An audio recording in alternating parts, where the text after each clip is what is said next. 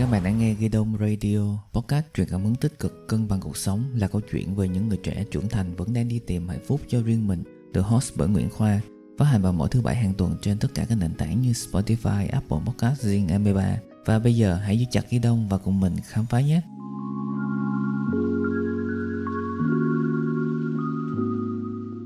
18 tuổi, chuẩn bị chọn trường, thì mẹ nói học bác sĩ đi con, ra trường thì mới có tương lai. Ba mẹ nuôi mày từ nhỏ, chả lẽ ba mẹ nói mày không nghe sao? 20 tuổi mà nhìn con nhà người ta kìa, học bác sĩ kỹ sư ra trường lương tháng ngàn đô, lo cho gia đình. Còn mày suốt ngày long bông đua đòi học vẽ, đến bao giờ mới giàu được con? Ba mẹ chỉ muốn tốt cho con thôi. 22 tuổi, khi hai bạn đã quen nhau được một thời gian, là bắt gặp bạn trai đi với người khác. Anh yêu em em phải tin anh á, anh với cô ấy chỉ là bạn bè thôi, đó chỉ là công việc thôi mà hay nếu bạn là con trai thì bạn sẽ thường nghe bạn gái của mình nói là, anh không mua cho em là anh không thương em rồi á. Khi đi làm đồng nghiệp của bạn thường nói với bạn là, hôm qua do em về sớm nên mọi người phải ở lại làm báo cáo đến tối khuya luôn đó. Người bạn thân của bạn nhắn tin, bữa nghe mày kể hay quá nên ta đầu tư chứng khoán theo mày, giờ thua hết rồi, mày có tiền không cho tao mượn ít đi hay khi mà bạn có dự định làm một cái gì đó, chia sẻ điều đó với người bạn thân của mình, trong nhóm đó sẽ có người nói với bạn rằng, mày không làm được đâu, mấy lần thất bại rồi không thấy hả? Đó là những ví dụ điển hình trong cuộc sống hàng ngày mà chúng ta cũng sẽ thường gặp phải. Cảm giác của bạn khi nghe những câu nói ấy như thế nào? Là buồn buồn, tủi tuổi tự ti mặc cảm tội lỗi. Tự nhiên cảm thấy mình đang mang nhiều gánh nặng trên vai. Phải là nghe theo ý người khác vì sợ làm họ buồn lòng. Phải luôn cố gắng làm hài lòng người khác phải làm những gì mà mình không muốn vì mang trên vai hai chủ trách nhiệm. Phải mang theo cảm giác tội lỗi khi cảm thấy chính mình là nguyên nhân của mọi việc. Đã bao giờ có ai đó khiến bạn cảm thấy tội lỗi về những cái gì mà bạn đã làm hoặc chưa làm để buộc bạn thực hiện những gì họ muốn chưa? Cái cảm giác tội lỗi đó chính là cái vũ khí sắc bén xuyên thẳng vào cảm xúc của bạn. Những cái điều mình kể trên chính là guilt trip, hình thức thao túng tâm lý khiến người khác có cảm giác tội lỗi. Dù vô tình hay cố tình, ngay chính bản thân mình cũng đã từng bị guilt trip và cũng dùng guilt trip để thao túng tâm lý người khác mà mình không nhận ra. Có rất là nhiều người đã sử dụng hình thức này để điều khiển tâm lý, để thao túng người khác nhằm đạt đến mục đích của mong muốn của họ. Và có lẽ bạn đã nhận ra đây là một cái cách mà giao tiếp ờ, xuất hiện rất là nhiều lần trong các mối quan hệ, từ gia đình, bạn bè, đồng nghiệp cho đến tình yêu. Theo trang Very Well Mind, mình cũng để link bài viết gốc trong cái phần mô tả. Mục đích của guilt trip đó là thao túng khiến đối phương làm những điều mà họ không muốn làm, né tránh mâu thuẫn. Khi mà người thực hiện hành vi guilt trip, sẽ đạt được những cái gì mà họ muốn mà không phải trực tiếp tham gia vào xung đột mâu thuẫn đó. Giáo dục đạo đức, khiến đối phương thực hiện một hành vi mà cá nhân người đó cảm thấy là đúng đắn. Khơi gợi lòng cảm thông, có được sự cảm thông của đối phương bằng cách nhập vai vào người bị hại để khiến họ cảm thấy tội lỗi. Sau đây là một số dấu hiệu cho thấy người khác đang guilt trip thao túng tâm lý bạn đưa ra nhận xét rằng bạn không làm được nhiều việc như họ đã làm.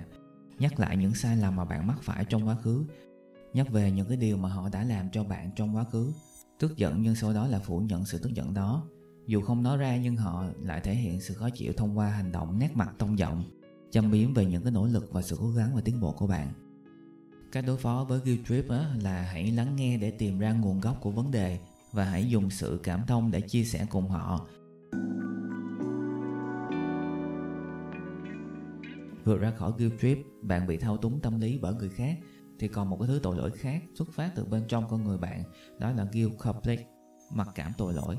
Đó là khi mà bạn tin rằng bạn đã làm sai một cái điều gì đó, hoặc bạn sẽ làm sai một điều gì đó, hoặc đôi khi là do bạn tin rằng những sai lầm nhỏ của bạn gây ảnh hưởng nghiêm trọng. Bạn có một tuổi thơ không mấy suôn sẻ, bạn phải chịu đựng nhiều nỗi đau kéo dài đến khi lớn lên, làm cho con người bạn thường xuyên cảm thấy tiêu cực và một số yếu tố nữa đó chính là định kiến xã hội. Ví dụ như thành công là phải có nhiều tiền, phải giàu có, phải có nhà, có xe, làm cho bạn chạy theo những cái thứ mà không phải chính mình.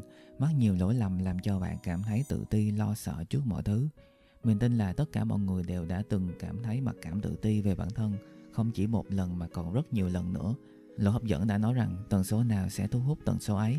Khi bạn cảm thấy tội lỗi là bạn đang mang trong mình ở mức tần số rất thấp làm cho con người bạn luôn tiêu cực và cảm thấy là khó đạt được những cái thứ gì mà mình mong muốn.